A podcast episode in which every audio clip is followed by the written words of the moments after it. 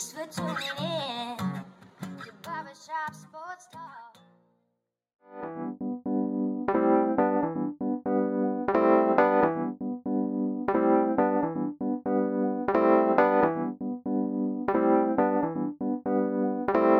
Oh, thank you for tuning in to the 261st episode of Barbershop Sports Talk with me, your host, Daryl D. Lane. As always, I want to thank you all for tuning in, whether it be via Spotify, iTunes, Stitcher, Apple Podcasts, Google Podcasts, iHeartRadio, SoundCloud, whichever podcasting app or platform you are listening to me via. Also, Elevation Sports. I want to thank everybody who's tuning in uh, via that platform as well. Being recorded from Buffalo, New York, as always. Gonna have a great podcast for everybody. Gonna have my guy, Silas Garrison on the show. We are going to delve into some NFL draft stuff. We will talk NFL and we'll talk about NBA and LeBron because we all know Silas is a LeBron guy. And who knows? We might get into a little bit of Serena Williams, and Naomi Osaka talk because I was talking to Silas on the phone a couple days ago about that. So, gonna talk a lot of sports stuff with my guy Silas Garrison, aka Prince. Now, what I'm gonna do right here is I'm gonna stop you, as I always do. If this is your first time listening to the podcast, thank you. But I'm gonna need you to do is this follow, subscribe right now. Right now, this very second. Also, share this podcast with both your friends and your family. Put this on your Reddit threads, your Facebook groups, send email blasts out, share this podcast with your friends, family, coworkers, everybody in between, etc. Whether via social media, all those other platforms I named, or if you're thinking of something else, another platform, share it via that as well. Uh, we want to continue to grow this thing as we're putting out great content uh, weekly, uh, daily on the NFL, the NBA, and college football. Uh, so I always appreciate the listenership I get, what, what people do and support the podcast. So please push this out to people you know if you know they like that type of sports content. Also, subscribe to my YouTube channel. Just type in Daryl Lane and you will find it. I post my Syndicate podcast there outside the shop. Also, I post clips from this very podcast right here on there as well. So check out my Syndicate uh, podcast outside the shop on YouTube and the clips that I do of this podcast on YouTube as well that are just easier to consume. And also, uh, if you're on Apple or iTunes, leave a five star review. And you know what I always say, right? If you don't have anything nice to say, because let's say you don't like my podcast. I know that's asinine, that's crazy, it would never happen. But let's say you don't like my podcast. Don't say anything. Because you know what your mama told you. If you don't have anything nice to say, don't say it at all. Right? Don't say it at all. Also, you can follow me on Twitter, social media, at uh, Night Train underscore lane. I'll say it again at Night Train underscore lane. I post my podcasts on there. Uh, outside the shop, the Syndicate podcast that I just mentioned, that's on there as well. And I post about sports. So definitely check that out. Took a little bit of a break. Haven't been doing this as consistently as I would like, but uh, we're getting moving now. Uh, NFL drafts coming, the NBA, we're starting to get into the swing of things, and NFL news, right? The NFL, it still dominates the news cycle, the storyline in our hearts and our imaginations. So definitely some NFL talk will be going on uh, throughout the weeks as well, even though the season is over. And kind of next after the break on Barbershop Sports Talk, we're going to have Silas Garrison on the show. Kind of next after the break on Barbershop Sports Talk.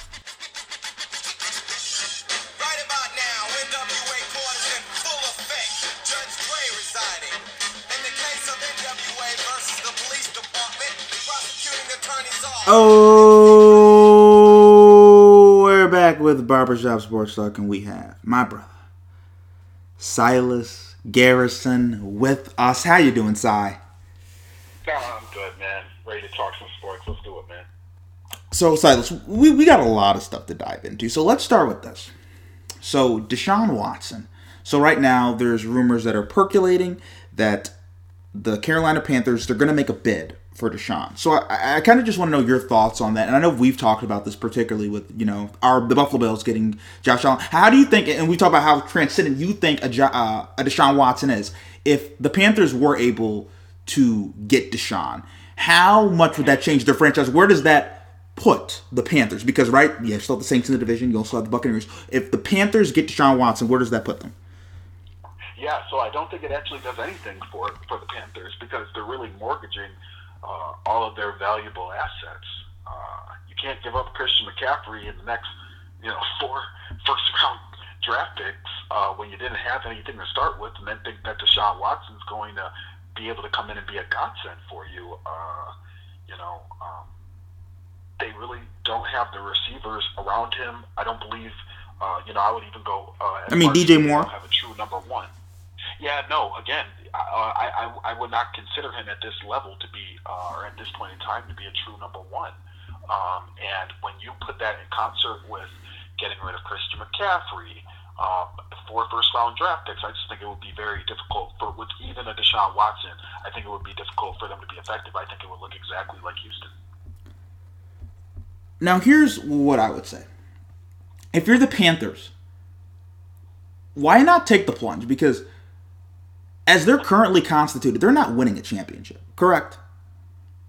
But I agree. So if they get Deshaun, don't you think that at least gives them more potential to win a championship? Like you can get the quarterback and then try to figure out everything else later.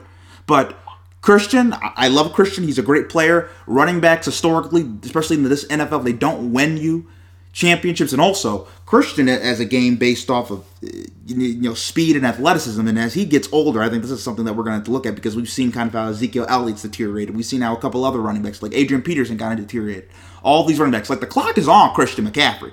Like there's only about two to three more years where Christian is probably going to be Christian and be this guy that can get 2,000 all-purpose yards in a year. So if you're the Panthers, why not? Because also too, if you think about it, Brees and Brady are going to be out of the division in a couple years. Right. So I, I think your I think your more compelling point, Daryl, is about Christian. Um, so before I get to, to to plunging on on Deshaun, I want to comment on that Christian point. It's important to remember too, Christian. Um, he uh, uh, really can be an all-purpose receiver whenever he chooses to. So if there comes a point where he doesn't, where you know the team feels like it would be uh, in the best interest of the Panthers organization to switch into a wide receiver in the slot, they can do that. They want to take the miles off of him at running back. That's what's so beautiful about an Alvin Kamara, a Christian McCaffrey, even I could throw Dalvin Cook in there, is that they don't always have to take the banging. You can also put them in the slot. And, you know, I would say Christian McCaffrey's just as good at running routes in the slot as Cole Beasley, and that's saying something because everybody talks about how good Cole Beasley's short route running is, and people say the exact same thing about Christian McCaffrey. So in terms of him getting beaten up, no, I, I think Christian's one of those guys who can who can who can carry this dance for a long time. Uh, in terms of uh, in terms of you know the Deshaun Watson situation, again, I feel what you're saying, but you know you're talking about building up, right? Like if we get Deshaun Watson, we can build everything else up. The problem is you're not going to be able to build it up because you're mortgaging your future for the next four years, you know, just to get him. So like, what what's what's the main thing that can turn around a franchise? It's the draft. Well, even Well, now you're going to be picking. Well, now you're going to be picking first in the draft because you guys aren't going to be winning with Deshaun Watson because you mortgaged everything. And then those same pieces in the draft, like those first round picks that can make a difference, you're not even getting them anymore. Well, I think what you have to do is you have to have trust in your scouting department because you know they're the first, but then you have to hit in the second round, the third round, the fourth round. You have to be able to bring free agents in.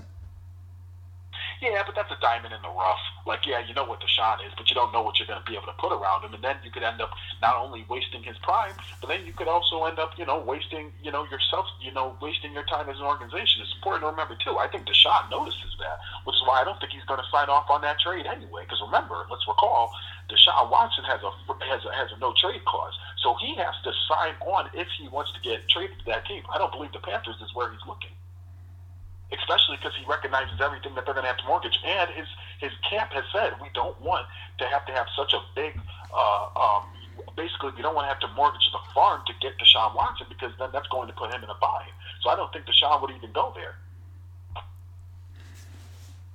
Here's the thing, though. I think what they're gonna have to come to the realization is a team's gonna have to mortgage their future to get Deshaun. Like, like, and I've told you this in private. and We've talked about this. Like, if Matthew Stafford goes for two firsts, Deshaun needs to go for four. And when you hear the reports and the talks are that the Panthers want, that, that the Texans want four, I think that's well within their right to want, want, want four. So to me, I think some team is going to have to give up something. Like you don't see this a whole lot where you No, see. I agree with that, and that, and that, yeah, I, I agree with you. You're you're 100 percent right about that. Of that, we have no disagreement on. But I think Deshaun's willing for you to mortgage a future if that means like if you're if you're going to mortgage like four first round draft picks, but then I still get to keep my receivers, I still can have a solid running back, and I you know like I think he'll be okay with that. But just in terms of him like going to a team that already wasn't good. And then you're mortgaging everything? No, because then what, what am I going to do? I'm going to be in limbo for the next four years of my contract, and then we're going to have this exact same problem that I had in Houston. And for example, since we brought it up in Carolina, which reminds me too, Carolina really doesn't need to worry about going to the Super Bowl. They can let, let make the playoffs again. you know what I mean? Like, like don't put the cart before the horse against Carolina. What if I told you Deshaun Watson to the 49ers, three first round picks and Nick Bosa? And Nick Bosa. Yes. You're gonna have to give up something too. I, I mean, if- I mean, if it's four first, I, then I, agree. I agree, Daryl. I agree. I agree. I, and I would say that that team right there has the potential to win a Super Bowl. I mean, you'd also probably have to because give they up. still have because they still have a solid running game. They still have uh um oh, oh what's the tight end's name? Kittle. They still have George Kittle. Their their running game was never in doubt to begin with. Um, and Deshaun Watson is dangerous on play actions. Um, and they have a very, and like I said, you know, they have a very good offensive line. Not to mention, Nick Bosa isn't the only thing that makes that defense. You know, when you see the D line, you're like, that's the guy I got to account for. But you could say that about the linebacker. I mean, their linebackers are solid. Their D line is solid. Even if you take Nick Bosa off, they're a pretty solid defensive line for all intents and purposes. So I believe, and, and especially if you put him, you know, in that system, I, yes, I definitely believe that that is a situation not only Deshaun Watson would sign off on, but I definitely believe that's a situation that the 49ers would sign off on and Houston. They probably have to figure out a way. I think to do something with Jimmy too, because then Gar- I- the Garoppolo's obviously gone. So you, I don't know, if Texans would want Garoppolo back, Right. and, and that type of. Yeah, they might. Yeah, they might just want they might just want Garoppolo for you know for craps and giggles. You know. Well, because obviously, if you get Deshaun, then you, you just can't demote Garoppolo. To, to I mean, obviously, you're gonna have to trade Garoppolo then. I'm telling you right now, I still think I. I'm telling you right now, man, and we don't have to get into it here, but Deshaun Watson's coming to the AFC East. I'm telling you, he's either coming to the Jets, the Dolphins, or the Patriots. no, no, this is really interesting too. If, if we talk about the Patriots, because we, we've seen Brady right be that final piece for the Buccaneers and they win the championship. If let's say Deshaun, let, let's play. Let's, let's say Deshaun goes to New England, and I don't know what New England would have to do. Right, where we're talking, right, they'd have to give up a Godfather offer, right? Exactly. Yeah. So we're talking four first round or something like that if it were to happen. And Bill Bill Belichick's never done anything like this. But let's say he did that. How do you think that would work with Deshaun in New England? Would you think that would be interesting to you? Yeah, well, I think if Deshaun goes to New England, um, oh, I think it's a couple things. So number one, the the problem that they're going to have in New England with Deshaun is he's no Tom Brady, right? He's not willing just to bite his tongue like Tom did, which I think is, you know, when you talk about the Brady way, that's one of the reasons why you know the Patriots were willing to be, you know, or why they were able to be such a solid team, uh, is because you had a situation where your best player was willing to essentially be the, the guinea pig to the best, uh, you know, coach at that time, right? So um, when you when you when you're willing to eat some cheese for the organization, like Tom Brady was, that can result in winning, especially with a go to organization. Deshaun ain't putting up with that. He's not doing that. So um, I I do think Bill Belichick would have to swallow some humble pie. And I think Deshaun's going to have to give a little bit. But if they did, I think that could be a very effective team. I could definitely see them going to a Super Bowl in that organization. Um, you know, knowing the pieces they would be able to put around Deshaun.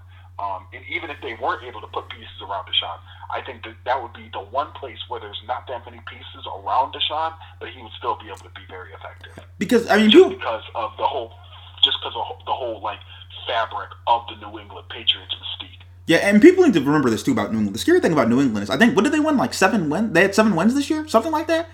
Yeah, and, and like half of their defense opted out. Yeah, and and they had bad quarterback play. Like to get seven wins in this league with, and we're not talking about they're getting average quarterback play. They're getting bad quarterback play.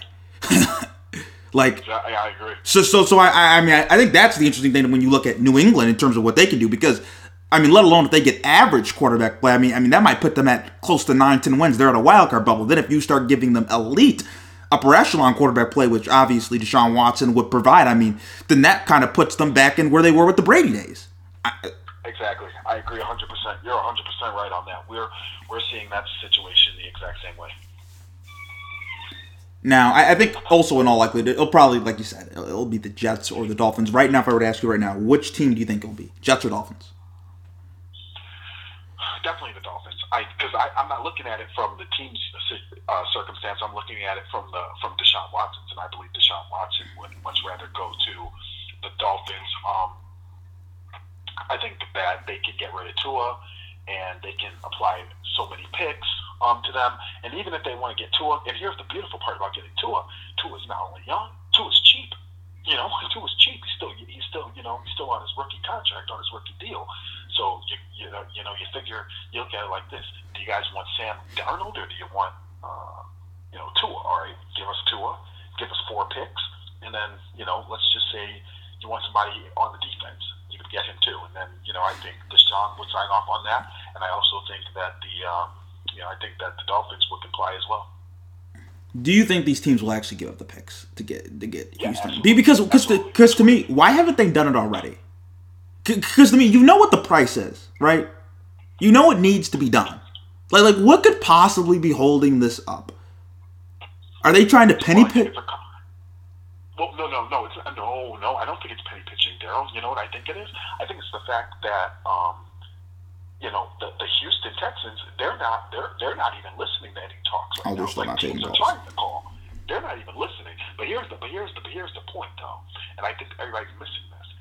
The longer the Houston Texans don't answer the phone, the higher the price goes up. And that's what nobody's recognizing. They don't have to say anything. They're really in the the if the driver's seat looks like this. Here's how I would describe it: Deshaun's in the driver's seat first, then it's the Houston Texans, then it's everybody else. you know what I mean? Because Deshaun's going to go wherever he wants to go.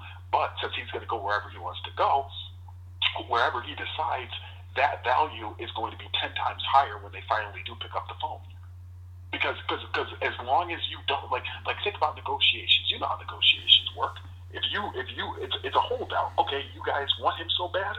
Uh, since I know you want him so bad I'm not going to say anything. And then what do you do? You get more desperate more desperate more desperate. And you're calling me. I'm not calling you. Why are you on my line? Why are you calling my phone? Because you want Deshaun Watson. All right so then finally when I do answer this phone you're already going to be through the roof. Because you never know when you're going to get the, you know what I mean? You never know when you're going to get on the phone with me again. So I believe that when the Houston Texans do answer the phone, they're finally going to say, okay, we're trading Deshaun Watson. What's your best offer? We're not negotiating. And then that's how they're going to get the best offer for Deshaun Watson. But as long as Deshaun Watson stays out and keeps on, you know, and as long as um the Texans don't answer the phone, the price is only going to keep going up, up, up, up, up, up, and more up. And the, and the, and the major part is this: they don't have to answer the phone right now. Why? Because we're in February. the season doesn't start until until August. What are the chances Deshaun is the starting quarterback into the season? No, I mean he's on the roster. Let's say this: he's on the roster. Um, zero point zero zero zero zero zero zero zero percent. because I I guess for me, and I've told you this, after the Carol, it's over. after the draft, to me, then it's like, what's the point? Because then you want those picks for this year's draft, because then so you can draft your your guys, right? Like, Right. so, so to me, to, to me, that just doesn't make any sense. Yeah, no, I, I, I think it does. Um, you know, Houston obviously isn't worried about winning this year. Clearly, they've made that abundantly clear that they know that they're a bad organization. They know they're not going to win. So I don't think they're aiming on this year. I think they're aiming on next year. I don't know. That's just me, though. So. I, I do want to go to this. So the other trade that did happen with uh, a quarterback that at one point was playing at a really high level, Carson Wentz traded to the Indianapolis Colts. Uh, I I'm, believe gonna, if I'm, gonna, I'm, I, I, I'm just going to stop you right now so we can just, you know, because you already know how this is going to do absolutely nothing for them, Daryl. silence. Nothing for them. Let me pose it for you. So he's going to have Frank Reich. That was his offensive coordinator the year Philadelphia won uh, the Super Bowl, and he was playing at the high level. He's going to have Frank Reich, uh, who's regarded as one of the better offensive minds in the NFL. They're going to have still have guys like T.Y. Hilton. Also, the Colts have one of the best offensive lines in the NFL. Jonathan Taylor from Wisconsin, he's a good running back. Like, you don't think you you don't I, I- you don't think this puts them up a tier? I'm- Um, what were they last year? 10, 10 No, they were eleven and five, right?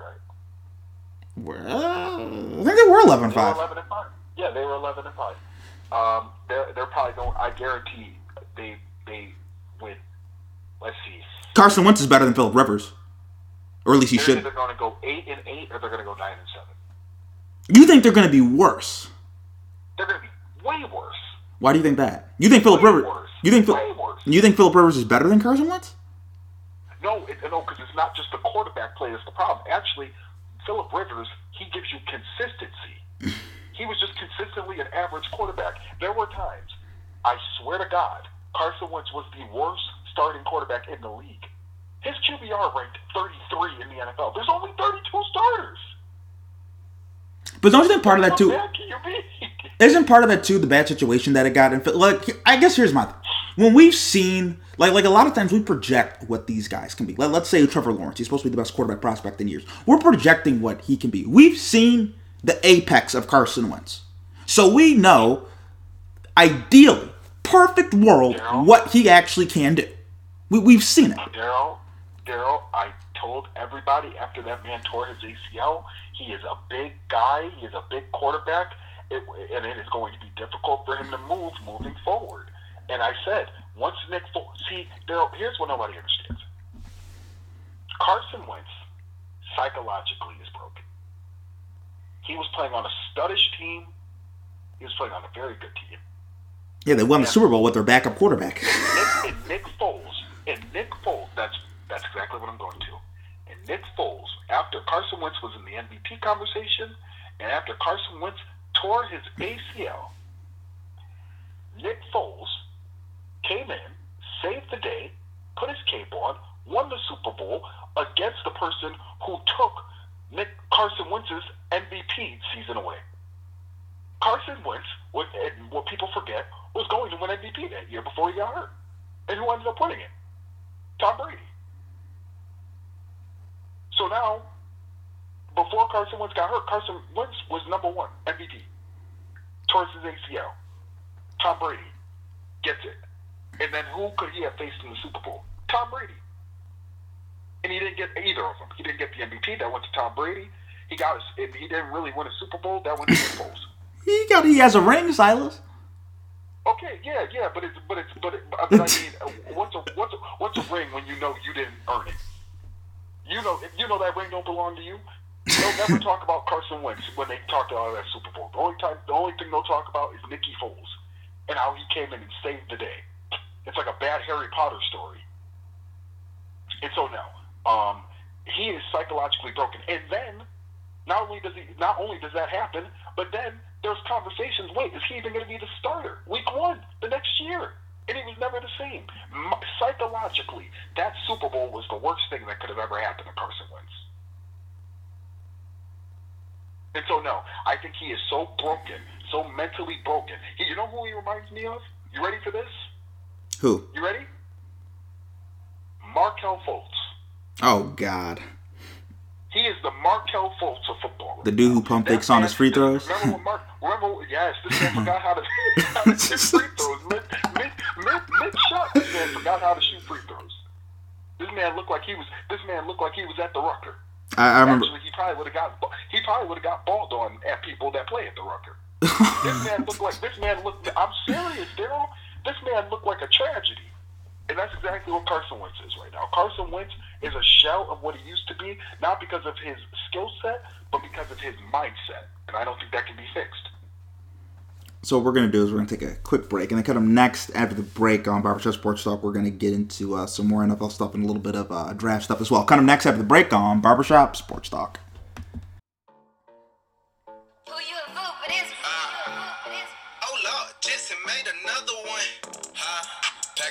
It's gone. Shit like I smell cologne. Yeah, I just signed a deal, I'm on. Yeah, yeah. I go where I want, good, good. Play if you want, let's do it. I'm a young CEO. Oh, we're back with Barbershop Sports Talk, and we still have Silas Garrison with us. So Silas, so obviously with Wentz gone, Hurts is the guy. At least I think Hurts is the guy. Maybe the Eagles could go in a direction of the draft. I mean, obviously there's guys like Mac Jones, Kyle Trask, Justin Fields, uh, Wilson, the, the kid from BYU, uh, uh, the uh, North Dakota State kid. Uh, do you think Philadelphia should go all in on Hurts, or, or do you think they should look for something else, or do you think maybe they should bring a veteran in, right? Because guys like Trubisky and such, they're going to be probably on the market, and maybe they can get one of those guys. So here's how I so here's how I feel about picking up a quarterback just from like the free agency market. Uh, market for all purposes, if they're a free agent, it's for a reason because everybody needs a quarterback. So if they're a free agent on the market, it's probably because they're not that good. Like who are free agents that are on the market? Like Marcus Mariota, like Jacoby Brissett, and like are these the guys you want to go all out with? Like Tyrod Taylor. Like there's a reason why quarterbacks are open on the market. You don't ever see a Baker Mayfield on the market. He's like, and, and I'm sure like there are times where they're like, eh, do we even really know if Baker is the guy? No, fine, we're gonna go with him. We're gonna go with him because we don't know if we're ever gonna come this close again. So we would rather have a average quarterback that we drafted and and go all in with them than to uh, let's say try and like get rid of him and then try and find another quarterback because we were talking about this before. Quarterbacks are a dime in a dozen. It's like if you, if you got a good one, you got a good one, and if you got a great one, you got a chance. But like the odds of you finding a great quarterback are far and few between. That's why they make such a big deal about Trevor Lawrence because like they're saying he looks like a slam dunk, right? So I hate the idea of going into free agency and picking one because I, I if you're a free agent at quarterback, other than like who maybe Dak Prescott, and that's really just because of the incompetence of the Cowboys. You're you're you're probably just a Well, quarterback. I mean, if you think- free agent. the- the- a free agent and a team didn't give you a five year million dollar deal or a five year five hundred whatever million not five hundred but like like a, a ridiculous amount of money in free agency, it's because you weren't good. Well, when we've seen we- we've seen a guy like Ryan Tannehill, he was in Miami. Things didn't go well. He ends up going to Tennessee. Uh, they bench Mariota. He comes in, and now I think Ryan Tannehill's a top ten quarterback, uh, debatably in, the NFL, and he's been very good for Tennessee. But. Ryan Tannehill, but Ryan Tannehill would be absolutely nothing without Derrick Henry. Nothing. He'll be nothing without Derrick Henry. And as a result, like when when I think of so so to answer your question, no, I don't think they should get anything out of free agency. Do I think that they should plunge on Jalen Hurts? Let me be clear about this. I would plunge on Jalen Hurts, but because I saw him at Alabama, I saw him at Oklahoma. I've seen the progression, and he is not only durable, he does not miss games. This man is is is is a stand up young man, and not only that, he throws the football pretty good. And I think you could put a system around him where he could be effective if you if you do trust him. However, the Eagles keep on saying that they're going to get a quarterback for a competition, and they clearly haven't learned their lesson. That like quarterback competition really is not a good thing in this league because the quarterback that, in, by effect, just he, he just feels like you just don't trust him. So here's what I would do. Since what since I know Jalen Hurts, I would plunge on him. But what I think the Eagles should do, go get another quarterback. Because if you don't believe in him, you don't believe in him. So I would get rid of Jalen Hurts. I would well, get rid of Jalen Hurts if I was the if I was the Eagles. I would get rid of Jalen Hurts and and then I get and then I either what where are they picking in the draft? Six, yeah, something like that. seven? Six, Something six, like that. yeah, something I, like. I, I go get I go get a quarterback out of the draft. You know, go get a Trey Lance or whatever the case is. Go get a quarterback because you don't believe in Jalen Hurts. You don't believe in him. So since you don't believe in him, get rid of him. Because what you don't want to do is have another Nick Foles Carson Wentz situation where Carson Wentz thinks he's the guy and then everybody deep down thinks Nick Foles should be the guy. Or then you go get uh or or, or a Tyrod Baker situation. All right, Tyrod, you're supposed to be the guy, and then you draft Baker Mayfield, and now Tyrod's looking over his shoulder every day. You know what I'm saying? You don't want a situation like where you know you get a Jalen Hurts, and now Jalen Hurts is like, yeah, I'm excited, you know, and then and then and then Tua comes in and then wins the national championship, and now you for the next year you have to put up with Tua or or um or Tua or or or or Jalen. And then now Jalen's going to be in the exact same situation. All right, Jalen, yeah, you're our guy. Just kidding. We just drafted this guy as your replacement, but he's just here for competition. No. If you want another guy, get another guy. And if you want Jalen, just keep Jalen and put other pieces around him. So, but since I know that you're not sold on Jalen Hurts, please get rid of him and don't ruin this man's career, and then just go get another quarterback in the draft. But what I would do personally, if it was me though, if it was me, if it was my team, I would keep Jalen because I believe in him. But what has Jalen done for you to believe in him? Like, and like, where does realistically he rank? Well, like, like realistically. Okay, realistically, here's what I think. Uh, Looking at Jalen's potential, looking at, so I'm so I so I take all of this stuff into evaluation. I take number one decision making. He's not going to turn over the ball. He's not going to throw interceptions. especially if you give him a year under his belt. That has never been on his resume. So that's the number one thing for me, taking care of the football. He does a very good job of that. Number two, experience. This man played at two of the best college programs in America. And I and I saw his resume there. Very good. By the way, everybody says all the time, okay, yeah, but what's a resume when you this man was starting at Alabama as a true freshman. As a true freshman. As a quarterback. That's a big deal. Okay? Then goes to Oklahoma, gets and then so because like you're like, oh well Silas, it's easy for to be successful at Alabama. He went to Oklahoma and played better. After being benched for a year. Right? And then had a better year than than the person who we got benched for right? So I think these are facts that happen. Handled that with class, complete class. Could not handle it better. Ends up going to uh, to the Eagles. Steps in, beats the Saints. Still, does for all intents and purposes pretty good job of not turning over the ball. And I see what he can do with his legs. And I'm recognizing that the NFL is turning into a league where you're running the ball as a quarterback. Don't bring up don't bring up Tom Brady when he surrounds himself with fifty thousand weapons. Like like the majority of the quarterbacks. You can look at Patrick Mahomes. You can look at uh, uh, Ryan Tannehill. You can look at uh, uh, Lamar Jackson, Josh Allen, Kyler Murray. It's turning into even even even uh, um, in many cases you can look at uh, uh, Taysom Hill, right? Drew Brees could run. They go get Taysom Hill, right? Now you, you can run the football. You're a quarterback. Like running the running the football as a quarterback is becoming a need and a necessity um, in, in the NFL, and Jalen Hurts does a very good job of that. So for all of those things, I mean, he was. if I'm looking at projection, wait a minute, just really quick. In terms of all of those things, projection wise, I then think Jalen Hurts projects very well to do at least to be at least very good game managing starter in the NFL. I mean, I mean, he completed fifty-two percent of his passes in the games he played. That's, oh, oh, I mean, I don't know what you want me to say. Josh Allen uh, That- actually did worse than that, I think, and he's playing very well. Like, like. Well, Josh Allen got better. I mean, I think. I mean, maybe Hurts can get better too. Hur- Hurts can get better. I, I don't think Hurts has. I don't think. Yeah, you know, it, is. You told told Daryl, you told me yourself that that I'm too hard on quarterbacks, and we need to let them develop. Oh, I I completely I'm agree. And I, all right, yeah. So, that, but that's what I'm saying. If I would go all in because I think I can develop a Jalen Hurts. I think I can develop a Jalen Hurts at least into a solid game management quarterback. I think his best, he can be a Dak Prescott. At his best, he can be Dak Prescott, and that's a pretty good freaking quarterback, man. That's a really good quarterback. But that's only if you're going to buy into him. So that's why I'm saying I would do it. But since Seems like the Cowboys haven't even bought going to into him, I know they're going to screw this up. I know the Eagles are going to screw this up. Please get rid of this man. Just get rid of him. Just get rid of him, and then and then get a quarterback that you guys do feel comfortable in. So then another team can then have Jalen Hurts, and then they can go all in on him. Somebody's going to see this kid's potential. Well, actually, And you. maybe I might be wrong. I might be wrong. He might be a bust, but I don't think Jalen Hurts is a bust. I don't think he's made of that cloth. No, no, no, no. He, he You know, you know, what he, you know what he has on his Instagram. You know what his Instagram caption is every time? What is it? Rare breed.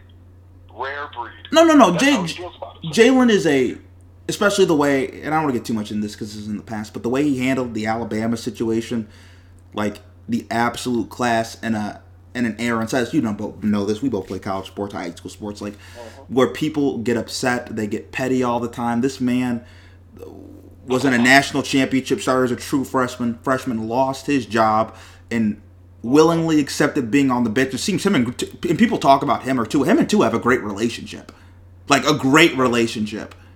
Like Right. d- didn't transfer. He played in all the games. He gave up a year of eligibility to stay at Alabama. Like Jalen Hurts is a special human being because not a lot of guys would do that. So so obviously he's next level. Yeah, I agree. I agree 100. percent Um, you know, quarterback. A lot of that is character, and I think Jalen Hurts just exudes a lot of character. You know, and and hey, like he, I think his, I think at his worst, he can be. I think he can be Tim Tebow, a guy that people love, a guy that people you know have confidence in, they believe in, but maybe he's a better coach than he is an actual football player. Or I think he could be, you know, Dak Prescott, a solid game game managing quarterback who can, you know, make some completions. You put a running back around him, and you know he can be effective. I think That's Dak. what I believe. I think Dak's a little bit And I don't think anything's wrong with it. I don't think anything's wrong with a Dak Prescott. No, I think Dak Prescott was the top ten quarterback in the NFL before his. That, I, that there's nothing wrong with Dak Prescott. My God, Um, so, I will say this. And that's me being objective. Yeah. I'm being very Yeah. objective. And maybe they want to go in all in on her to get a Ja'Marr Chase or a, or DeVonta Smith or somebody like that in the draft. Now, I, I do want to go to this. So, you have told me that you're not high on guys like Justin Fields, and even you've mentioned Mac Jones in terms of the draft. And I just kind of want you to explain that to people because when people they look at numbers, they see Mac Jones. I think he led uh, or he was second in the NCAA in Division One in passing yards, uh, touchdown passes, uh, some some crazy stuff like that. Had a really statistically dominant season, particularly since I believe they missed some games due to COVID uh, with the season starting late. Just why aren't you sold on those two guys particularly? So specifically, you said. Well, let's start with Mac. Let, let's start with Mac. Let's start with Mac. Okay, so so Mac. So here, here here's here's what I recognize.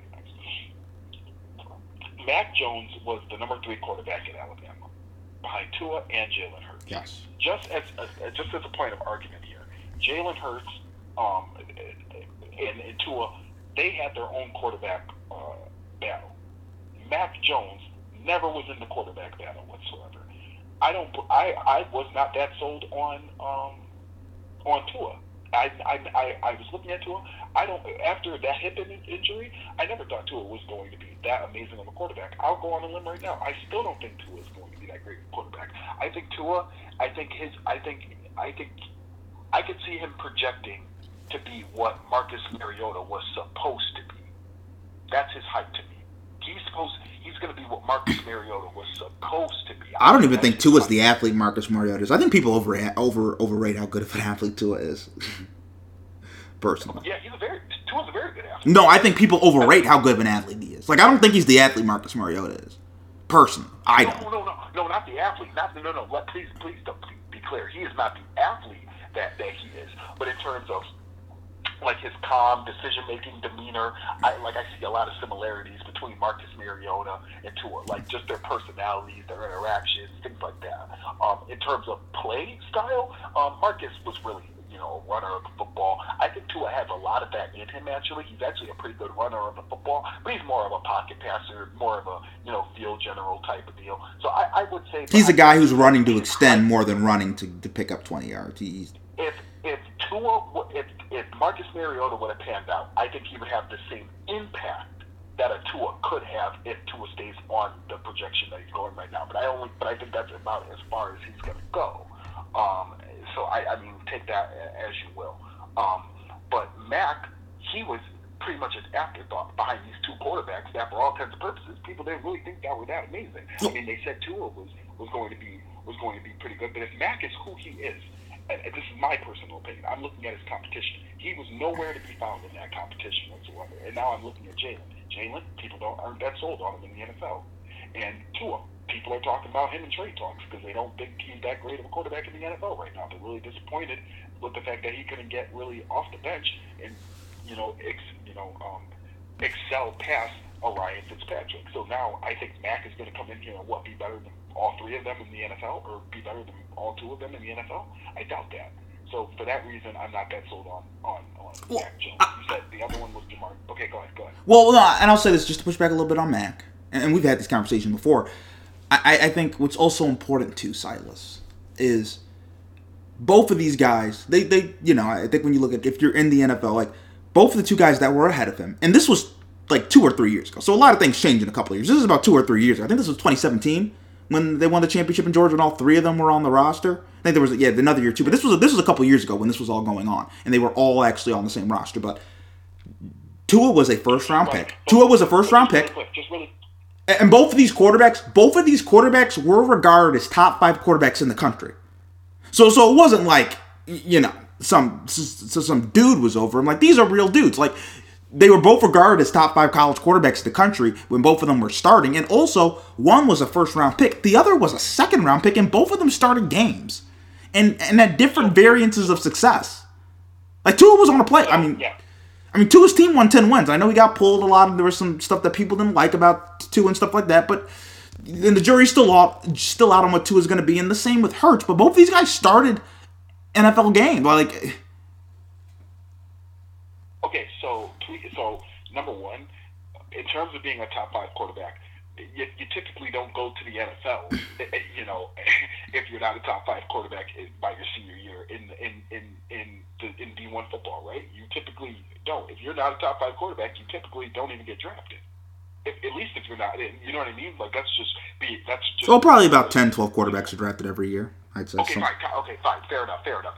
To to be a relevant pick in the NFL, to be a relevant pick in the NFL draft, you need to at least be a top five quarterback. Typically, typically, typically. Yeah. Don't bring up Tom Brady to me. Like, No, no, I'd agree. Like- anomaly. He's an anomaly. Like there's probably gonna be about there's like three or like three, three, four, or five guys that go in the first round every year at the quarterback position. So yeah, Right. So, so, and, and, and most of them are typically like the top. They're in the top five. Like, rarely do you see somebody who was like the top ten quarterback in, in the country, you know, get drafted in the first two, three, four rounds. Right. So, like, I, I think that's important to remember that like not everybody who is in the NF who's in the NFL, um, you know, most quarterbacks were a top five quarterback or a top three quarterback when they were in college. Any of them who are relevant, you know, you know what I'm saying. Um, so I think that's important just to just to remember. Um, Jalen Hurts, I think he's going to be a solid quarterback, like I said, but it's because of all the other things. It's more than just football, right? It's it's galvanizing the troops. It's people who want to follow him. It's that demeanor. It's his charisma. And then yes, I do think he's also a very solid thrower of the football. I think that's going to get better over time. And because he can run very well, I think that's going to keep him in the league. Not to mention how durable he is. Tua, he has had a problem with injuries. Okay, he's coming off of a very serious injury. Everybody knows that. And he could not separate himself from Ryan Fitzpatrick. Even when they said that Ryan Fitzpatrick was the starter, and then they said Tua was the starter, and then they were like, oh, just kidding. Ryan Fitzpatrick's the starter because we, why? And why did they do that? Because they knew they had a chance to go to the, to the playoffs, and they didn't want Tua to screw it up. And they thought as a young quarterback, he would screw it up. I don't believe that that happens to a quarterback that they believe in. I think they let him pitch it through. I think they let him see it through, and I think that he actually does it. With Mac Jones, I don't know how how to project if he's going to be better than a Tua. If he's going to be better than a Tua, then I was wrong. If he's going to be better than a Jalen Hurts, then I was wrong. But I do not see that. Well, I will say this. His one year, and this is only one year. Both of those two started multiple years at Alabama. Uh, he's leaving after one year, and he had another year of eligibility left. And his one year at Alabama was better than any of those two, in any of their years. Uh, I, I would say, in college. Uh, the, our, at, Al, at Alabama, because obviously Hurts went on to OU. But I would say Mac Jones's year this past year was better than any of Jalen Hurts' years at Alabama and better than any years of Tua's at Alabama, both in terms of team success and statistical success. And they're all playing with the same players. Now, obviously, also too the type of offense that they're running in Alabama doesn't necessarily suit a Hurts like it would suit a Tua or a Mac Jones, because both those guys, in my opinion, are better just pure throwers. So, so obviously, you know, If if if Mac, if I'm telling you right now, and every, and I think most people would agree with this, if Tua Tagovailoa would have stayed in and not tore up his hip, I think they're in the. I think they're in the. Um, not only are they in the playoffs, I think they're going back to the NCAA championship. What does that say about Mac? What does that say about Mac Jones? I mean, they did the same thing this year with Mac, though. They won it. They did, they did, they did. But I'm talking about the year when, okay, Tua's hurt. What are you going to do about it? Well, no, Tu- what you did this year. What did you do last year when Tua was there? You could have put a stamp on it. No, I'm better than Tua, and you didn't. Well, I also will, I I also will say this: Tua had Henry Ruggs, and and so did Hurts. They both had Smith, Waddle, Ruggs, and Jeudy, and Mac got the most out of those guys more so than the other two did. I will also say that I, I will say that in Mac eh, and Mac Joe. I, eh, I, de- I definitely will say that. I don't, I, and, and, and that's a, and I take that, and I take that into projection. What I will say is they've also been in the system long. True. So they were getting better constantly. True. You know, eh, and, True. well, here's the here's the point. Don't you get it twisted? They were all starting, even when Mac wasn't. you know what I'm saying? that is true. They were on the field. Yeah, Mac wasn't. Mac was Mac. Mac. Mac. Some weeks probably didn't even make the bus. He did. He was a third one. He dressed. He dressed. Si- Silas. He dressed. He dressed. Stop. Don't be. Okay, dick. fine. He dressed. Okay, fine. He dressed. He dressed. He dressed. He dressed. And also, when No, you no, I'm not, I'm not, I'm, I'm, I, I- I didn't say he's going to be a bust. I'm saying he wouldn't play for me. That's what I'm saying. Like, I definitely think he can play ball. Okay. I don't think he's going to be some scrub. Think he's going to be some backup in this league for like the next like five, ten years. But do I think he's going to be projected have a have like two hundred million dollar contract? No, no, I don't see that. And I'm praying to God. I'm praying to God that the that the New England Patriots trade up and get a Mac Jones. I would love nothing more for them to get a Mac Jones. The, the thing, the thing that concerns Nick Saban, Nick Saban, get on the phone with Bill Belichick, your your your your your your, relationship buddy. Get on the phone with him and say, "Get Mac Jones," because I would love nothing more to see Mac Jones. Say, you know, you know who Mac Jones might be. You know his. You know, I said his best. He might be a. Um, let's see. What if he at his best? Maybe Kirk Cousins. Kirk Cousins. Huh? Oh, okay, Ryan Tannehill. Ro- but Ro- these aren't bad guys. Like nothing's. You can win with Ryan Tannehill. No, no, that's what I'm saying. I didn't say they were going to be busts. Like at his, I said that's his best though. He has to be Ryan Tan- Tannehill. At his worst, AJ McCarron. Oh, well. At his worst, AJ McCarron. Well, that, that hurt my soul. So uh, let's go to Justin Fields. Well, why aren't you sold on Justin? Um, I'm just looking at his quarterback uh, intangibles. That his more his the reason why I'm not sold on Justin is more is more technique, intangibles, stuff like that. Also, um, the fact that I've been watching a lot of the people who do the draft predictions, and they're all agreeing with me that you know after this year, uh, he's really not who we thought he, he was, and um, he kind of took a He took a step back. He took a step back. he took a step back. Yeah, I'm trying to be respectful. You know, he's brother, uh, but he definitely took a step back. And it's that inconsistency that I'm scared of when drafting a quarterback. Um, if you also look at the numbers too, um, you know, uh, it's important to remember that with quarterbacks, you have to pay attention to their consistency, right? Because um, you know, if you look at the numbers of quarterbacks that are taken, typically, like you got about a thirty percent chance of getting a quarterback who's an actual franchise quarterback in the first round. That's thirty-five percent. So if I am going to pick you, you need to be consistent, and I haven't seen that consistency from Justin Fields. So as a result, I would not pick him. DeVonta Smith, we also talked about this, and I think this is interesting. You're not as sold on DeVonta as maybe other people are when people think of DeVonta. He was a Heisman. Yeah, Heisman. I'm really not. He was a I'm really- Heisman? I'm really not. So, I don't. No, no, no, no. He no. People aren't hyping him for no reason. He lived up to the hype. The problem is, uh, see, college really, really is about speed. And for anybody that doesn't believe me, let me let me plug in a man called John John Ross or uh, John Ross, speedy guy. Henry Ruggs, speedy guy. They don't typically pan out in the NFL, right? Now, where, now, okay, well, Size, why are you bringing that up? DeVonta Smith isn't even that fast at all. If anything, he's just a crisp route runner, right? But those crisp route runners, they're also able to and to match that with speed to get off the line. The problem with DeVonta Smith is he's going to get pressed in the NFL. and he's also I don't know how he's going to handle getting pressed in the NFL by a Jalen Ramsey. I don't know how he's going to handle, t- you know, uh, a, a person like like uh, like Tr- uh, Tre'Davious White, who, Tre'Davious White, Stephon Gilmore. what I'm thinking of. or, or Stephon Gilmore.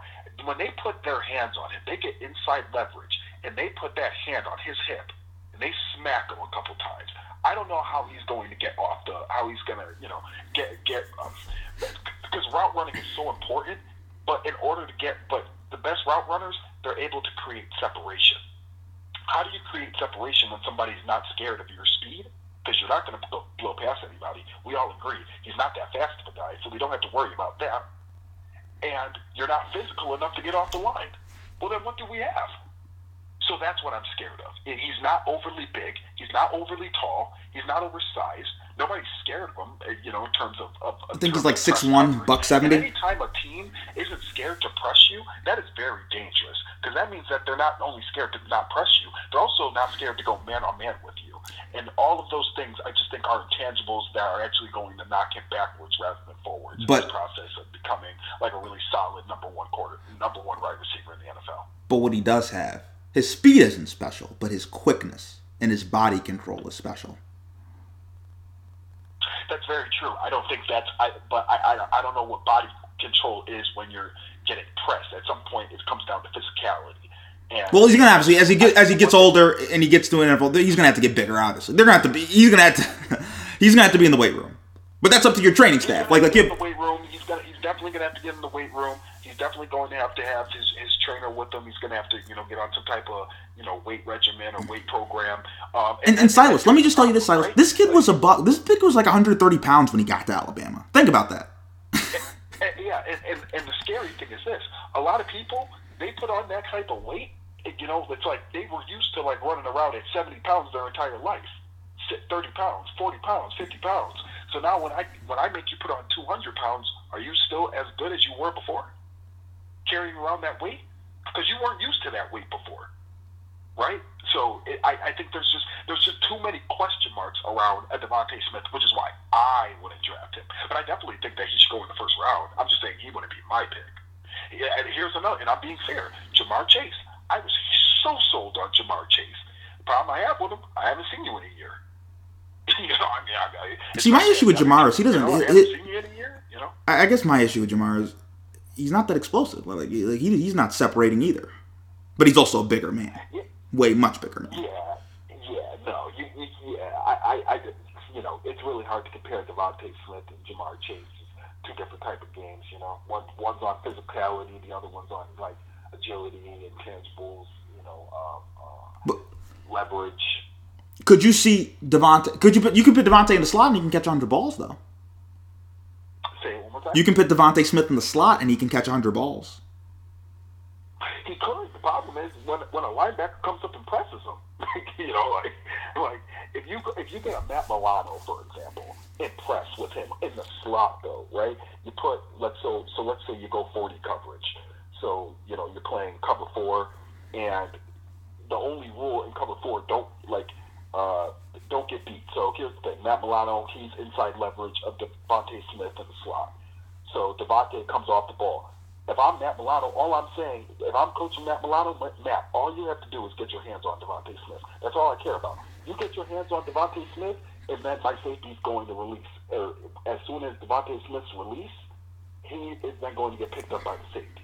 So all you need to do is get jammed. Here's the problem.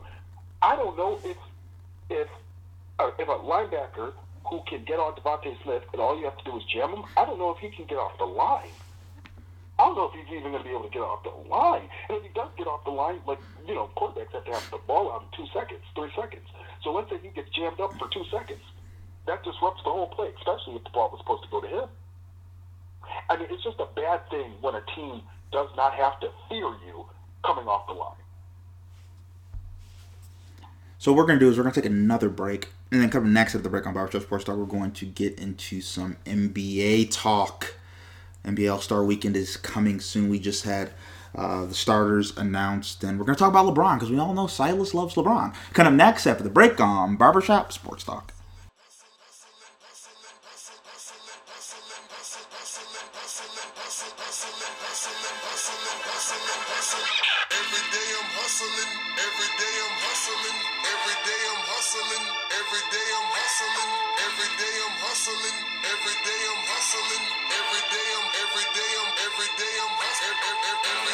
Oh, we're back with Barbershop Sports Talk. We have Silas Garrison with us talking some NFL news that's kind of been going on with trades and such. NFL, a little NFL draft talk.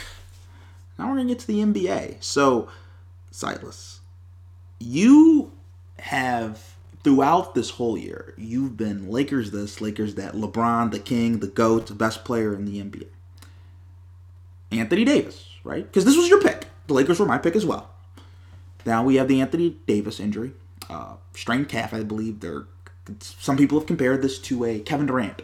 Uh, kind of what kind of happened with Kevin Durant. Then obviously the Raptors, the Achilles injury, things went bad after that. How concerned are you right now for the Lakers with AD's injury?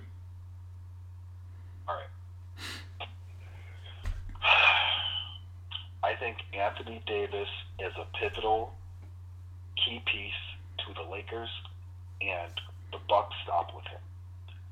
If Anthony Davis is not on the court, the mystique of the Lakers is non-existent, and as a result, they cannot compete for an NBA championship. Could they get out of the West without No. AD? They cannot get. They, they will not get out of the West. Now, here's the problem. I have been on the record in saying that I would hold Anthony Davis out for the next. And I'm not that far off because they said they were holding him out for a month. They said a month. They they first said oh two to three weeks. Then they said a month. You know, like I'm not that crazy. I would hold Anthony Davis out That's called for second opinion, Silas. months. Probably three to four weeks before the NBA playoffs start. Because the one seed, three seed, four seed, whatever, LeBron James led teams have proven they can get out of the East without the one seed. That is not a big deal, and nor do I think they need the one seed, especially in the West. Here's another point about the one seed, since we're talking about it. Last year, all the Lakers did was break their necks to get the one seed, and what did that and what did that get them? What did that get them, Daryl? It got them a hotel. They got they got the better hotel. It got them playing alone by themselves in an open gym. Hey, hey, Silas. By by the, the records of the NBA, got you in the nicer hotels. And it got them in a nice hotel. So and, and- and they got a partridge in a pear tree. So no, I don't care about a one seed, a two seed, a four seed, a five seed. You got to beat them all to go. But you aren't you aren't going anywhere, even if you are the one seed. If Anthony Davis is compromised, I mean, if Anthony Davis is not at hundred percent, you can book it. They will not get out of the West. So I will. So I would do either. I mean, LeBron's done it before. Either we, sh- I would do one or two things. Either I'm sh- I haven't told you this. I haven't told you this off record. I'm telling you this right now. I would either hold him out for two, no, for two and a half months, two and a half months, and if I'm not going to hold him out for two and a half months, I shut him down for the year. I shut him down for the whole year. Whole year, you're shut down. And punt. So you punt and give up on the season. Say, say it again. By by shutting him down for the whole year, you're basically punting. You're giving up on the year, right? Yeah, I punt. I punt. Well, I who's telling? I don't. I don't know who's LeBron telling. James. I don't know who's telling that to LeBron. No, no, no, but, that, but no, oh, no, that, right. I, I wonder who's gonna be at that conversation. They're like, "Hey, Frank, Frank, Frank, Frank go, go tell LeBron." Frank's like, "Nah, you gotta go do it, GD." because here's what I'm to say. Here's what I'm to say. LeBron, if AD goes out there and tears that Achilles, not only is this year screwed, but next year's screwed too. You're only in this contract for three years. What am I supposed to do? Like, what am I supposed to do? You're not going to win this year, and if Anthony Davis gets hurt, you're not winning next year either. So those are two years you will not make it, and you will not. This isn't the East, LeBron. This is not the East where you can be Superman and put it all on your back. You're not 32 anymore. You're 36. And this isn't the East. This is the West.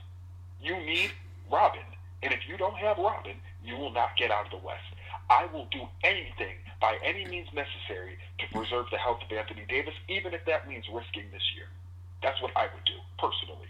Can they beat the Now, U? I don't think now, now I don't think you have to do that if you handle this injury correctly. But you cannot say, "Oh, LeBron will slip in. We're the three seed, so Anthony Davis needs to come back." That is going to create more problems. Can they beat the Jazz? Because I know the Jazz have the best record in the NBA right now. Could they beat the Jazz without AD?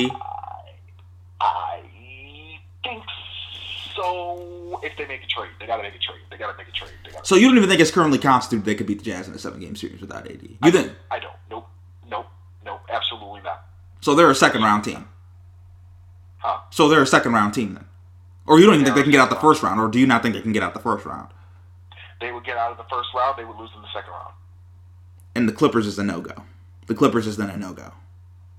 they the, the Clippers would win in five against the Lakers if they didn't have. Oh, five, Silas, five. they would win in five. And if they didn't have LeBron, they get swept. Oh, so just They with eight. get swept.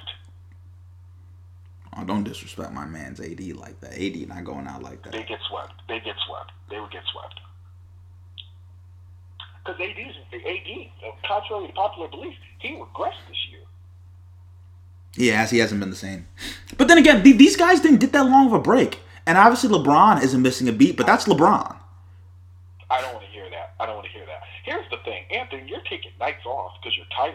I, I, I, you know, if, if LeBron's out there at 36 balling, I'm sorry, you guys aren't taking a break. If anybody needs a break, But LeBron's a different breed.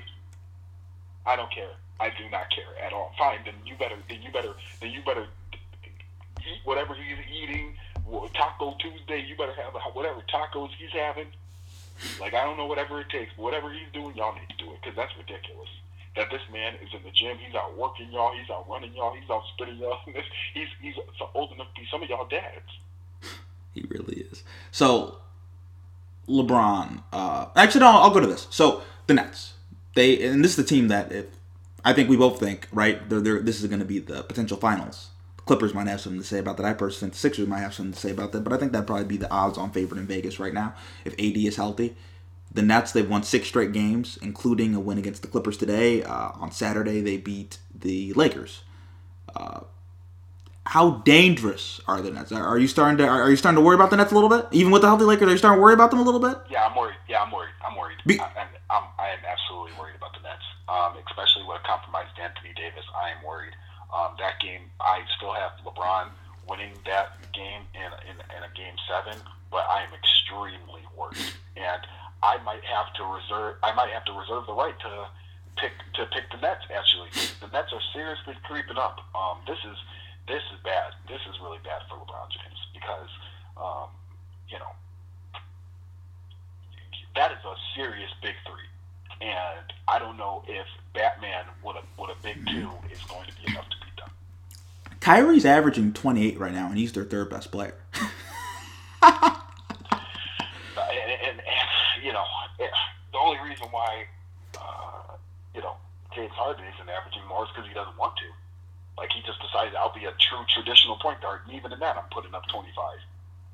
and then KD is just KD. Uh, but but also just think they might get Drummond because obviously what's going on with Drummond and the Cavs. If they go and get Drummond, if they get another big, like they're going to be a problem, even if Anthony Davis is healthy. Because here's the thing with with Brooklyn, I think they could end up getting their defense to where maybe it's not the worst defense in the NBA, but it's 15th to 17th, maybe average slightly above average. Because here's the thing: in a seven game series, there's going to be two to three nights where KD, Kyrie, and James are just on it, and you can't do anything about it. There's going to be like two to three games like that. And there might be a couple games where one of them's off and it doesn't work. But realistically, if you're playing the numbers game in seven times, it's going to be really hard to beat that. Yeah, I don't. Yeah, and here's the thing. Um, you know, I hear that the Lakers are also trying to get Drummond. Uh, What people don't realize is Drummond might be the difference in, in, in this battle here. Like if the Lakers get Drummond, or if or if the Nets get Drummond, that might be the difference in who wins the championship this year. So you know, we're definitely going to have to see. I don't know how in the world they. I, I don't know. I don't know. We'll see. Right now, it's not looking good for the Lakers. I will admit, it does not look good for the Los Be- Angeles Lakers. Because But- I'm, because I'm trying to I tell you, faith in, in, in, in LeBron winning another When- when- championship. I'm gonna stop. So I'm gonna die. So I'm gonna go up on that hill and I'm gonna die on it. when, when, when Kyrie is your third option, like, like, like It's everything you need to know. Yeah, Be- because everything you need because even if AD because even if AD is healthy, like like th- th- these dudes can score what eighty to get like, know. Yeah, combined. Yeah. but like in, in You know, it's funny because you think about like what LeBron James and like what Kyrie did, like in the finals. Remember, and they were making a big deal. Like they combined for 80 points to keep the like season alive. And I was like, yeah, dude, that's crazy. And now like KD, Kyrie, and James Harden do that every night. they do that, they do that same thing every night. so I don't know. So we'll see, man. so so so far MVP conversation names that are being mentioned: Joel Embiid, LeBron James. You know don't I'm Do that. Don't do that. No, I'm cutting you off. I'm cutting you off. Don't do that. Silas. No no no because I'm, I'm gonna give the big fella. No, I'm don't gonna, do that. Don't do that. No, Daryl. I, I know it's your podcast. I don't care. Don't do that. You know who's number one. Don't say Joel first. LeBron James and Joel Embiid. Thank you. Joel Embiid is my guy though. I, I would have Joel Embiid as MVP of the league right now. I know, but I'm, I'm going off what the. If you listen to what ESPN said in the in the people who have polls right now, LeBron James is out in front. Well, I- I'm, I'm, just, I'm just gonna give you some numbers for Joel Embiid. First of all, the Sixers are the number one seed in the Eastern Conference. Joel Embiid is averaging 30.5 points per game. That's second in the NBA. Yeah, he's in the East. He's in the East. What? Why, yo, can I ask you a question? like, like, why do people say that the East is so weak when LeBron was there? But then LeBron leaves, and now all of a sudden nobody cares about the fact that the East is supposed to be the weakest uh, is supposed to be the weakest part of the NBA. No, the East is weaker. The. East is weaker, but I still think it matters that you're at top of your conference. I I, I still think that matters. unless you're LeBron James. Unless you're LeBron. Well, well okay, so let me just finish this. Let me just finish it. So he's giving you 30, second in the NBA in points. He's giving you 11 rebounds, 3.2 assists. He has a 30 point, he has a 32 point, 33 PER, which is player efficiency rating. Uh, he's number one in the NBA in player efficiency. Uh, he's 54%, uh, and I'll round this up. He's 55% because he's 54.7%. He's basically 55% from field goal. He's 40% from three. Silas, he's shooting 40% from three, and he's 85% from the free throw line. And the Sixers have like a top five defense in the NBA, and he's the anchor of that. How? Can I just can I just be clear because it is hyperbole when you say forty percent from three because he only takes like two three pointers a game. I mean, for a big man, that's still You know what I impressive. No, I understand. I understand. I understand. I mean, But- Dwight Howard would've shot what I mean? 2%. No, but we got to be objective, Daryl. We have to be objective. We have to be responsible with this podcast. It's not like this man's a sharpshooter for three. Shoots forty percent. Like, like, like. The, it's a shame that people say Steve Kerr is like the greatest like shooter of all time because of his percentage. Because like they never shot threes, but when he did, they went in. Like that's not sick. Like no, you, you only shot like two, two a game, and like one of them went in. I'm saying Like, the, oh, the he was he had the greatest percentage. It's like, dude, like no, you didn't at all. well, so, uh, is my case is my case for Embiid not compelling? Is it not compelling? It is definitely compelling. What my argument is is that LeBron James is playing on a much inferior team than the Sixers. Is he though? Which I mean, obviously, No, a, no, taking AD no, aside, taking AD aside, taking AD. put AD aside. AD has not been the same player, and I would make a, a compelling argument that, Joe, and I don't think this is that hard to believe. Joel Embiid's better than Anthony Davis.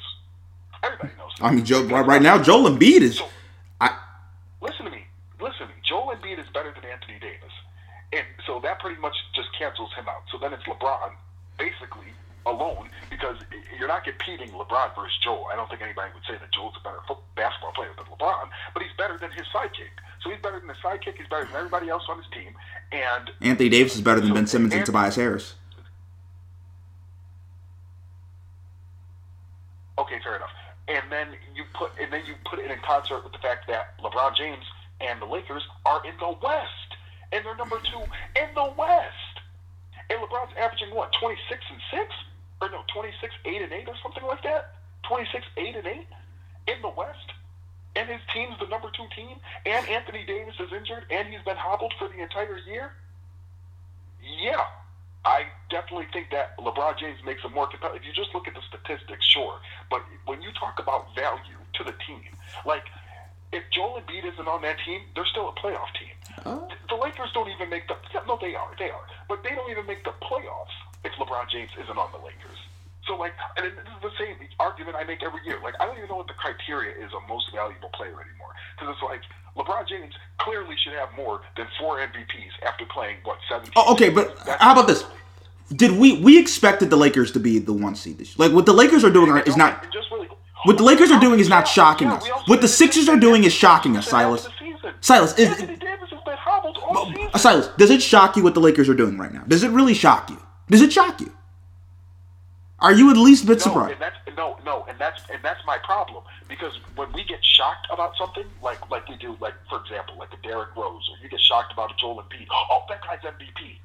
So you don't want to vote for LeBron because he's boring because you just you just you become desensitized to it. You're used to it, and that's not fair to him. What he's doing at 36, 26, 8 and 8 in the Western Conference, which is the harder conference, and he's still putting up the exact same numbers that he did in the East. And everybody said, go over there and do it in the West. And now he is. And you guys are now saying, oh, well, now look at Joel Embiid and what he's doing in the East. I thought that was the West. I thought that was. So let me get this straight. The, the net, the, you mean to tell me LeBron James left? LeBron James left the East to go to the West. He's been out of the East for three for three years. So what you're telling me is, for the next three years that he was gone, you guys gave three MVPs to the Eastern Conference. That's what you're telling me. You gave Giannis Antetokounmpo two MVPs, and now you're going to give Joel Embiid another one. So he, so LeBron's only been gone for three years. and three MVPs after he leaves goes to the Eastern Conference. That's BS. That's chicken. You know what? Okay, so, so how about this? Because LeBron, because LeBron James should have gotten at least three. Should have gotten at least two more MVPs while he was in the If- East. if- but the only argument that went against him is that he was in the Eastern Conference. If if LeBron, if the Lakers end up finishing outside of the top four, LeBron will, can't be MVP. Correct? I agree. what does he have to do? Because this is right now. This is time for him to show us if he really wants to push it. Because if they end up, LeBron James has to. First of all, I think I, th- I don't think it's fair to, to, to say, okay, see, no Anthony Davis. Now you can prove how valuable you are, because I think he was proving how valuable he was with Anthony Davis. And I don't think it's fair to say, okay, now you don't have your sidekick, still be the exact same player, because most people wouldn't be. Joel Embiid would not be as great as he was if he didn't have uh, Tobias Harris or if he didn't have. but, but Si- Silas, nobody was taking the Sixers seriously. Are you shocked right But now? Whatever. But whatever. This just proves how high, how high we have the value of the LeBron James. Oh, well, okay, no, no. What LeBron James has to prove at 36 that he can win without Anthony Davis in the West when that's completely unfair because you wouldn't do that to anybody else if they were missing their So, are- you shocked with the six- LeBron, I'm not comparing what LeBron has to do over this span while Anthony Davis is out because we wouldn't do that with anybody else. What I think LeBron James needs to do is I need they in order to win MVP, he at least needs to keep them as a top two seed. If he keeps them as a top two seed and averages 26, eight and eight, and he's a top two seed in the Western Conference, that boy's an MVP. Does it shock you right now what the Sixers are doing? Does it shock you? What what what? They're the one seed right now in the East. Does it shock you? It shocked. It shouldn't shock me. It should not shock me, dude. That's we all knew what Joel Embiid could be. We just needed him to get focused. Listen, And we're not, and I'm not shocked at what Ben Simmons has become because everybody's saying, ever since I knew Ben Simmons, they were saying he was a baby LeBron. So what should I be shocked? does about? Joel Embiid have next? And you know, so so let me ask you a question. So let me ask you a question. They're the one seed. So does that mean that they should go to the finals? That's what that means. I I no I will I will tell you this. Yeah, yeah, yeah. I will tell you this in terms of the Nets, and this is why the Nets need to get a Drummond. This is why the Nets need to get a Drummond or some other guys. If they play the Nets, because the way the Sixers are constructed, they might be a team that's constructed to to give the Nets some issues. Like who who who's guarding Joel Embiid? I don't know. Who who who, who, who is guarding Joel? Because I'll tell you this, I love Kevin. Kevin is a good defender. You don't want Kevin Durant anywhere near that man. You don't want him anywhere near. has to be by committee. That committee, Joel Embiid clown them. Silas, you know they ain't got nothing for Joel. You know they ain't got nothing. And I'll tell you this Ben Simmons is good enough to where he's going to cause either Kyrie or James Harden problems. Whoever Ben Simmons is guarding is going to have some issues. Particularly given the fact that he's 6'10 and he's a better athlete than both of them. I'm telling you right now, the Sixers won't even go to a game seven with the It would go six. It would go six, at least.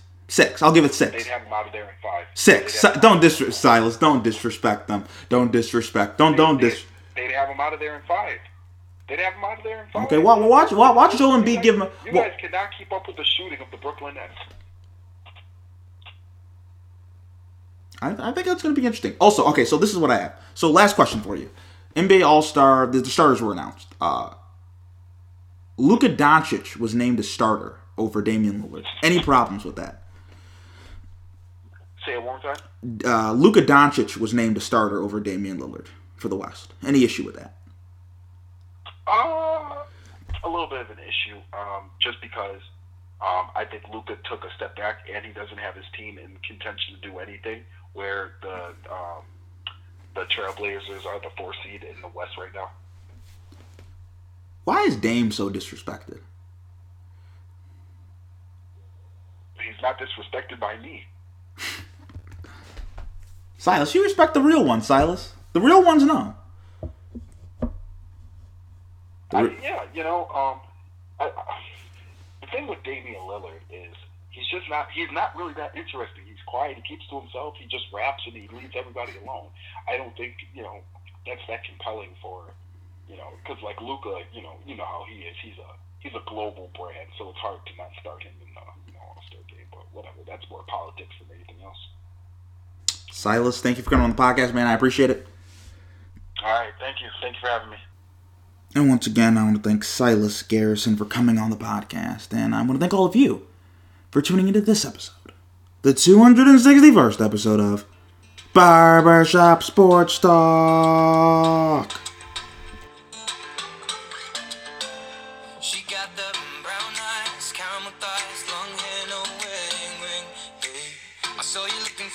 From across the way, and now I really wanna know your name. She got the mm, white dress, when she's wearing less, man, you know that she drives